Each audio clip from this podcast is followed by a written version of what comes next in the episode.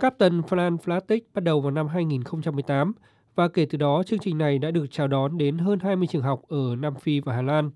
Ngoài việc dạy trẻ em truy tìm rác thải nhựa, chương trình còn có sách điện tử, sách nói, nền tảng học tập điện tử và các chương trình trực tuyến.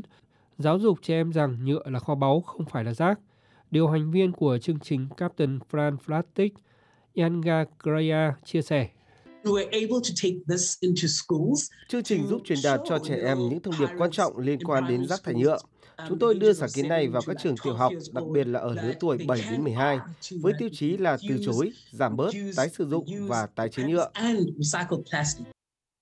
Mỗi năm có hơn 17 triệu tấn chất thải vùng châu Phi cận Sahara, nhưng chỉ có 12% chất thải nhựa được tái chế. Liên Hợp Quốc ước tính rằng nhựa sẽ tràn ngập các đại dương và tăng lên 29 triệu tấn vào năm 2040 để giúp các cộng đồng trên khắp lục địa châu Phi cận Sahara ngăn chặn rác thải nhựa xâm nhập vào môi trường biển. Tổ chức đổi mới mang tên Lesta Challenge đã thiết kế cuộc thi African Plastic Challenge và được chính phủ Canada tài trợ. Captain Fran Plastic là một trong số 30 chương trình lọt vào vòng bán kết cuộc thi Afri Plastic Challenge. Vòng chung kết sẽ diễn ra vào tháng 3 năm tới, sẽ có 3 giải được trao, Mỗi giải có giá trị gần 500.000 đô la Mỹ nhằm hỗ trợ mở rộng các chương trình và truyền cảm hứng cho sự thay đổi hành vi xung quanh đồ nhựa. Hiện châu Phi có dân số trẻ nhất thế giới với khoảng 60% trong tổng số 1 tỷ 250 triệu người dưới 25 tuổi.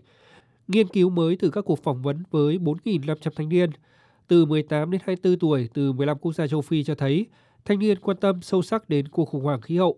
Chương trình Captain Fran Fanatic đang đặt mục tiêu tiếp cận 175.000 trẻ em trên khắp thế giới.